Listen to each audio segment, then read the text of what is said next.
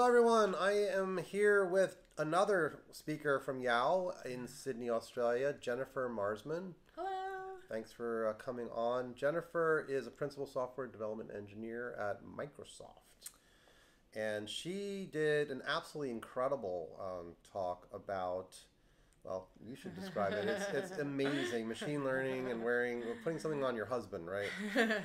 Um, well, we'll get into that. But um, you're what? You're in the top 100 people in machine learning and, artificial intelligence. According to Onalytica. Yeah, yeah. That's very So, exciting. Yeah. Very exciting. Um, can you tell us briefly about your, your talk? What was Yes. it called? What did you do? Yes. So my talk was called uh, "Using EEG and Machine Learning to Perform Lie Detection," and it started as just kind of a fun side project that I was working on, where I have a headset that's made by a company called Emotiv, and uh, I took this headset and it reads EEG or your brain waves, and so I took the headset and I put it on my husband and I asked him a bunch of questions. and first I had him tell me the truth, and then I made him lie to me. And what that gave me is a labeled data set of what his brain waves look like when he's telling the truth and what they look like when he's lying. So then you can feed that into a machine learning algorithm and build a classifier to do lie detection. So Are, are you making a product out of this? I I'm not, yeah. That would be funny. I work for Microsoft, so like Microsoft Enterprise Lie Detection oh. 2.0. Honey, do I look fat in these jeans? Would be a whole different thing, right? yes. That yes. would be yes. But- Well, it was uh, um, it's been a really fun like side project to work on and i really enjoyed just all of the um, kind of like learning i've gotten out of it just by kind of choosing something randomly like oh i wonder if i could do this and then doing it and that's a lot of yeah and then you just iterate rapidly almost like agile right. Experimenting, learning rapidly, and you uh, you showed a video during your talk of you interviewing your boss. i did yes Can you say and you asked a very important question? Yes, I did. I asked a couple. So first, I asked him just some uh, some easy questions to get the answer to uh, to to get a baseline, essentially, to get data to train a model with. So I asked him uh, just some very basic informations like do you have brown eyes you know how have you ever worked for microsoft things like that and then I use those to train a baseline. I had him tell the truth for some and lie for others. And so I could use that to build a baseline classifier that was specific to my manager. And then I asked him uh, two more questions, which were um, Is Microsoft the best company in the world to work for? And am I going to get a promotion? Because I really wanted to know the answer to that one Oh wow. and uh, he said yes that I was, but it was uh, it was so funny. It, it, the really funny part thing about that, Josh, was that I did not plan that in advance. like my manager, there just there happened to be a cameraman because we had this uh, this. Um, we had to produce a number of videos that year. So we, our marketing team had hired a cameraman to like come to our this team event that we were doing. And I just thought, oh, you know, be fun. And so I got my manager and the cameraman and just happened to catch it on uh, video, but he didn't know that that was coming. So you put it. So he's just like, uh, yeah. yes, you're gonna get a promotion. Yeah, so he he there was this really awkward little pause, which was the hilarious part, and so I'm so glad I got it on camera just because it was so very funny. Because he was like, "Uh," and then he was like, "Yes, you are," but I didn't know what that meant. You know, did it mean that he was lying, um, or did it Oh. mean that he was uh, telling the truth? Um, and so You ran it through your. I just ran it through the algorithm, and um, the algorithm said yes with about eighty percent confidence Oh that um, that it was true, and I did get the promotion. Oh, so that's such a cool, awesome story. it was fun. So you're a machine learning person. You have been doing this a long time. Do you got a degree in this too, right? I do, yeah, a master's degree. It's funny, my husband has a PhD, and a lot of my friends have a PhD, and I'm like the the Howard Wolowitz of my group of friends. If you watch The Big Bang Theory, there's this one guy they're always making fun of because he only has a master's degree. Oh, That's me. I'm on- only the master's degree. That's very cool. Yeah, Um, yeah.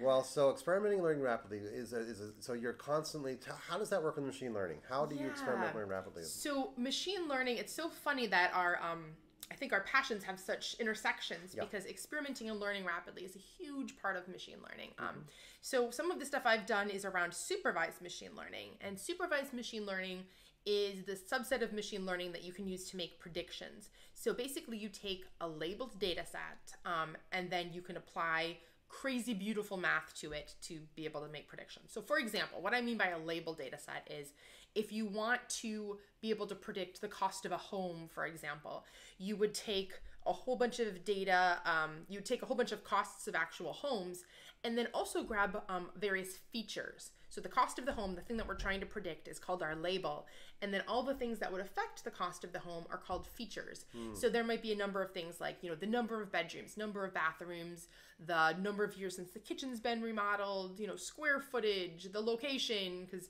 I know I live in the Detroit area and you live in the San Francisco area, right? So those are kind of like the two, like maximum and minimum, and then kind of like normal housing prices are in the in the middle. Um, but Not- yeah, exactly. So um, you can take all that data then. If I have all of these things that would affect the price of a home, what I can do is uh, apply a machine learning algorithm, and then it basically finds the correlations between those features and that label. Mm-hmm. And so it could be something as you know simple as a linear regression. It's, it's different kinds of math depending on what kind of algorithm you use. Mm-hmm. It could be something as simple as like a linear regression type thing, which you can picture. That's a lot of math that people can understand a little easier. But you know, ax plus by plus cz, if you remember that from college, just a weight times something. So if I had a whole bunch of number values, like the number of bedrooms, number of bathrooms, like that sort of thing, if it was all numerical data, you could maybe just apply weights times each of those and get some, you know be able to pull out a price you know based on that so that's the very simple easy case when it's Yes. linear data Yes. but um but there's other ways uh, to do it too that are more advanced that can account for nonlinear data And do you uh, are there like so machine learning algorithms like this these these um, these these mathematical algorithms obviously Mm-hmm. are they just in a catalog that you just like unleash on the data? Yeah. Or So there's a number of different libraries that are well-known libraries that people use. There's libraries in Python. Um, there's tools like Microsoft has a bunch of tools like Azure Machine Learning that contains 25 algorithms um, inside it already. So there's a lot of different uh, well-known ways to do it, but um, they're all based on different things, and it's really funny because the what's in like tends to fall in and out of favor right now. The, It's like the- fashion. Yeah, it's like fashion, right? Um, so when I was in college, it was like genetic algorithms were all the rage, which had some like random mutations like over time, and that was considered really good because it like was how you know life model, and that was like the big thing then. Um, and then like there's other things that have come in and out. Decision trees where you know could model nonlinear data really well, and that was using information uh, game theory, and that's really cool too. Um, and then right now, the the pretty girl in the room is um, deep learning, and that's Deep using learning. deep learning. Yeah, so it's using neural nets with several or a lot of hidden layers, very deep hidden layers with a lot of layers in the middle to be able to make predictions. And that's deep learning is essentially what solved problems like automatic machine translation uh, between languages and um, speech recognition Wow. and these other kind of big things that you can now see you know are essentially it's funny because when i went to college back you know 15 years ago those were like considered artificial intelligence being able to detect the emotion on someone's face that sort of thing. And now it's essentially just a solved problem. Like we can do that. We can detect faces and images. We can do um, a lot of these things it's, remarkable. yeah deep learning has unlocked a lot of that And so, um, so when you say experiment and learn rapidly on a data set, are you so are you just trying different like different Mm-hmm. So models? there's a couple different things. Uh, great question. So first of all, I can iterate sometimes not even on an algorithm, like which algorithm works best. Like if someone just hands me a bunch of data and says, "Here, Jen, go you know do something with that." Like is it lin like you could see if it's linear. Like is there a nice easy linear correlation between the data and the thing I'm trying to predict? If it is, Mm-hmm. Got it. bam, Got easy it. thing.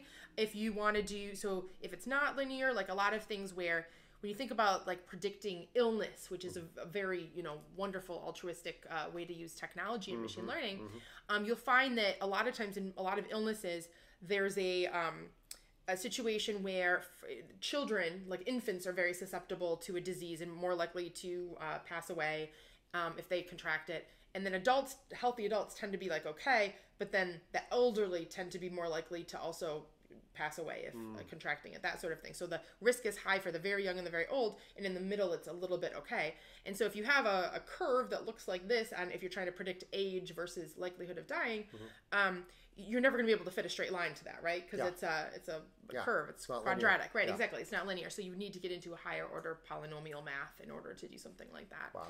Um, but it's cool. uh, but yeah, but it's really neat. So you might you might experiment to learn around what kind of algorithm works best based on the shape of your data, and then once Mm-hmm. Yeah. you land on an algorithm, there's a whole bunch of initial parameters. Like if I'm doing a decision tree, for example, you would have to set like what's the the width of the tree and the depth of the tree, like how many layers do you want to build to, and those kind of things. So tweaking those little initial parameters also make a difference in in what kind of accuracy you can get just based on what kind of data you're working with. So there's a lot of Really art cool. to it where you, I- you try Yeah. something, see how well it works, get look at accuracy and precision and recall numbers, Mm-hmm. and then um, iterate and, and keep going until you can build the best mathematical model for what you're trying to predict. That's awesome. That's really Yeah, awesome. yeah. And, and you briefly mentioned a story of, of someone um, related to his vision, see, seeing. Yes, the Seeing AI project is one of these things that talks, you know, tugs at my heartstrings. It's one of those things. So um, we actually have um, an amazing gentleman that works at Microsoft by the name of Saqib Shaikh. And he works out of our, um, in our, uh, it's either Cambridge or London, but somewhere in the UK. He works out of our UK office. And he is, um, he's blind. He tragically lost his sight um, at the age of seven, I believe. And what he is working on now is essentially um, a way he's using Microsoft's cognitive services to help like fix that essentially. Um, so he has uh, he's using um, so there's two different ways. He has a, um, a mobile app version of it, and then he also has a, a pair of glasses. So there's like hardware he can do as well. So if he hears something really strange, like you hear a weird noise or something, he can actually swipe the side of the glasses or you know use the mobile app to, to take a picture so the glasses will actually take a photo of whatever is happening in front of him Sure. or the mobile app and then that's sent to the cloud and processed using some of our pre-trained uh, computer vision algorithms. And then it comes back with a little description of here's what it is. And so he hears something like oh it's a boy riding on a skateboard and you're like oh that's what that noise was and so like it's this amazing thing where he can actually use computer vision to help him in his everyday life Also, he when he's he's getting a little movie with sound as well. uh, Yeah, so it actually talks out loud to him. Yes, so it's using um, vo- um speech to text. Or, I'm sorry, text to speech to, to to vocalize that to him so that he can hear it. But I mean, he's not taking a photo of the of the person on the skateboard. He's getting a little movie of the person on the skateboard to hear. No, oh, good question. So is it he? The question is if it is it um, an image or a uh, video? It's actually an image. So Oh, it takes one flat. Yeah. but he's got the thing. sound too. Yeah, well, he he hears he can hear a sound. He doesn't know what it is, and Uh-huh. so taking the picture, sending it up, and then be able to process. Okay, this Oh, picture got is it. Mm-hmm. of a guy riding a skateboard, and they're like, oh, that's what that noise was. Okay. Good, just so you don't you can recognize it. That's and there's other things that like it does too. It's like really cool. It also does um emotion detection. So basically, imagine like I don't know if you do you do webcasts as well or um Uh, yeah. webcasts live Mhm. webcasts. Sure, I've done them. I just did one when I was in Melbourne for a bank, and I couldn't see anybody. Wonderful. I was yeah. talking, and I was like, I can't see their faces. Exactly. So I've done that as well, where you- you're doing a webcast, and well, we're doing one right now, and like we have no idea how people are reacting. Are they interested? Are they falling asleep? That sort of thing.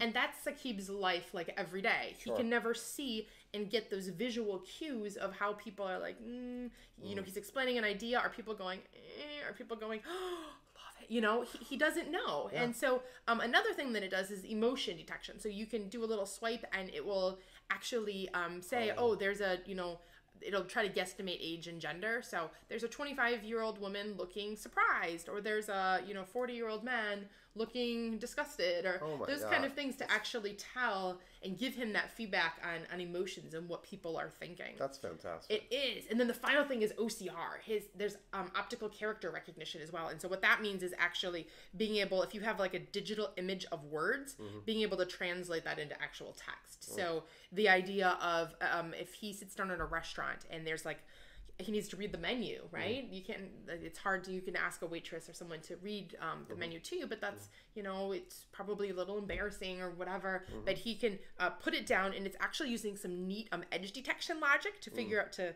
kind of see the edge of the um, the menu from uh, the table surface, and then um, he can actually say, you know, read me the menu or read me the the the um That's like the headings. yeah and then it can tell them, oh there's you know salads and pasta and pizzas and blah blah blah and Unbelievable. it really is. So it's an amazing example of making people awesome Yeah, and, and being able to really take um that kind of uh, you know use machine learning and technology. Yeah right there there making people awesome um, but i love is, that, that, is, that is incredible. I mean, I could see people, like lots of people using this technology. Yes. Not just people with, with um, uh, you know, visual impairments, but Mm-hmm. yeah, just people just can't even see the menu. In the, yeah But it's, it's Yeah. incredible. So it's using machine learning in the cloud, yes bringing back voice voice technology to communicate with you. It's just, this is Yeah. the future. It is. It's really amazing. And those are the things that make me most excited is when we can use technology and machine learning to make people awesome is like this just most most fulfilling. It's, it's incredible. Yeah. Yeah. that's what makes Yeah. the magic of this happen. yeah. And you work at Microsoft. You've been at Microsoft for a while, then, haven't you? 15 years. Yeah, Wow. it's 15 years this year. That's I'm fantastic. quite the old lady now. Yeah, yeah. So and you've um, you've seen different CEOs, and so was it I Bill Gates when you first started, or, or, um, yeah, I actually, gosh, I'm trying to think or was way that back Ballmer, there. Steve Ballmer? It, I've definitely li- lived under Ballmer for a long time. Yeah. Um, it might have even been Gates at the beginning, but honestly, I don't even Yeah, remember don't- when don't it remember. When they yeah. transitioned. Mhm. But um, but yes, I've worked under both of them, and then now Satya, Satya. Satya Mhm. Nadella. Mhm. Yes. How yes. that? How's he? honestly, I think there's been some reports in like the mainstream media about just like how different the Microsoft culture is under Satya. And I can confirm that is absolutely true. It seems like a It really going in the right direction. It's a direction. Different world. It is Yeah. a different world. So I, I'm a huge Satya fan. I think Mm. he's he's a wonderful guy. And what I love about him is that he's so big about meeting people where they are. So I feel like in in some prior days, uh, we may have been like, you know, everybody get on Windows, everybody come to us, everybody get on .NET. Like it was kind of like a everybody come to where we are and come do this. And now it's more, it's so much more going out to people and meeting them wherever they are. So we're contributing to open source. We are we open source .net. Like we took some Yeah, of the stuff that we did and, and open source it, and then we're contributing to existing open source as well. There's actually a really neat story. Um, the the in the Hadoop ecosystem, if you do any like big data work, um, there's there was this challenge to make um, Hive queries. So Hive, you know, can query against um, you know Hadoop and HBase clusters and such. And uh, there was a challenge to make it run like hundred times faster. And so Microsoft actually contributed to this work where there were like these all the a bunch of folks like PhDs on the SQL Server team who just know insane amounts about query optimization because they have you know PhDs in database theory and all this stuff. Amazingly smart people, and they were working on this. So basically, there were like PhDs on SQL Server. So like which is a billion dollar business Yeah. who are like giving away intellectual property into this open source thing. And like that is a different world. That's that really never would have happened like 15 years ago. So um That's it, phenomenal. it's so exciting to be a part of. And i am encouraged to you know contribute stuff to open source. I think we're we're trying to be like okay here's the hybrid scenario. If people are using us along with some of our competitors let's make them work well together. Hmm. um and satya is really big on on the whole growth mindset movement. Oh yes, yes. um, Carol Dweck, right? yeah, so he, he published a, a book on it too as well. Oh. But like he uh so uh, um or Satya just did his his was not the growth mindset. It was Yeah. an earlier concept than Satya, you know, Yeah, of yeah, course. yeah. But um his um his book is kind of around that. It's called Hit Refresh. But Mm. um it's really the growth mindset where you should be trying new things. You should be failing. You should be learning and that's the way that we learn is when you when you grow. And so it's really easy if you are in a job and you're good at it and to just kind of coast and keep being good at it, but you're not really learning or changing or growing. And so that idea of growth mindset is that everyone in Microsoft is encouraged to like just go and do stuff outside of your comfort zone, try new things. Oh my gosh. Um, and yeah. it, it's it's been a really big movement um, Yeah. at, inside of the company lately, which is just phenomenal. so it's safe to fail there. It is. It is safe to fail. I mean, they let some crazy girl, you know, who didn't have a neuroscience degree, say, "Hey, I think I could do this thing with machine learning and uh, brainwaves. Is it okay if I get a headset and do that?" And they were like, "Sure, like go ahead, do the do this thing, do this crazy thing." And so, yes, I absolutely had to have a safe place to fail because I was not sure that was going to work. It was just something something I wanted to try. Yeah, and putting Unix into Windows, I mean, that's also just Yes. a gigantic change. Yes. I mean, this is real change. it is inc- incredibly real change. So the whole bash on Windows thing is is amazing Mm-hmm. um, to see that kind of thing working in, in Linux subsystems, and it, it really is uh, um, it really is a different place at Microsoft. yeah, for yeah. sure. And he's a software engineer, and, and He is. He is. Kind of helps to have a software engineer running a technology company, I right? like I like working for engineers. I will say that. Yes. Very yes. cool. Well, Jennifer, thank you so much for Yes, stopping thank you by. for having me. Uh, loved your talk, and uh, hope others can see it or watch the video on the on the YOW channel. Um, you know, I'm sure your your husband was happy to be the guinea pig on that. Um, it's really cool stuff. Machine learning is just I envy all that you've been doing. I mean, I just it, this is the future AI and machine learning. I mean, this is where we're going. It's a lot of fun. And so everyone needs to learn this stuff. Where do people where would someone who's new to machine learning go to learn this? Oh my goodness. Okay, great question. Here's a couple of different answers. Um, so Microsoft has a data science certification, so you can go check that out. There's resources online. I think if you just go to Microsoft.com slash AI, like you can, uh, or maybe it's news.Microsoft.com slash AI. Mm-hmm. But there's a lot of great stuff there, and our machine learning team has a blog and stuff like that. I have a blog, and I'm on Twitter, and I try to um, release great uh, machine learning related content um, mm-hmm. on a mm-hmm. regular basis. Um, and then, if outside of Microsoft resources, um, there's some really great online courses that exist around machine learning. So, the really popular one that a lot of people know about is uh, Coursera, which is taught by Andrew Ng, who is a machine learning, he was a machine learning professor at uh, Stanford. Mm. And he's just really good. Like, he does a great job. Mm-hmm. Um, just breaking down kind of here's what gradient descent means and here's this and just kind of a lot of the, the basics of the math and mm-hmm, such mm-hmm. so like the coursera online online course is you know great thing to take and it's free and then he's since moved on and done another thing a deeplearning.ai is his latest project so if you want to jump right into deep learning uh, you could check out uh, deeplearning.ai and there's courses there as well. Uh, just review um, your math beforehand, right? Yes. You, yeah. you need to know calculus or something, or you need. I mean, you need to know some math, but that's the thing is, I think he does a really good job of teaching most of the math in the courses. So some of it's like, hmm, I remember this from you know maybe you'll have to refresh or think back to you know stretch your mind and think back to like middle school or high school math a little mm-hmm, bit. Mm-hmm. But I don't think any of it is. Um, yeah, it's not. It's not. It's not. Yeah, it's not un undoable. Mm-hmm. Um, and so there's a lot of great resources like that online. I think MIT also published on YouTube a series of machine learning courses. Mm. Um, so there's a lot of great stuff out there if you look for uh, content like on YouTube and such. Awesome. Well, thank you so yeah. much again for stopping by. I think it's time to go down to the conference and get some drinks. Yes, it is. Thanks again, and uh, we'll see you.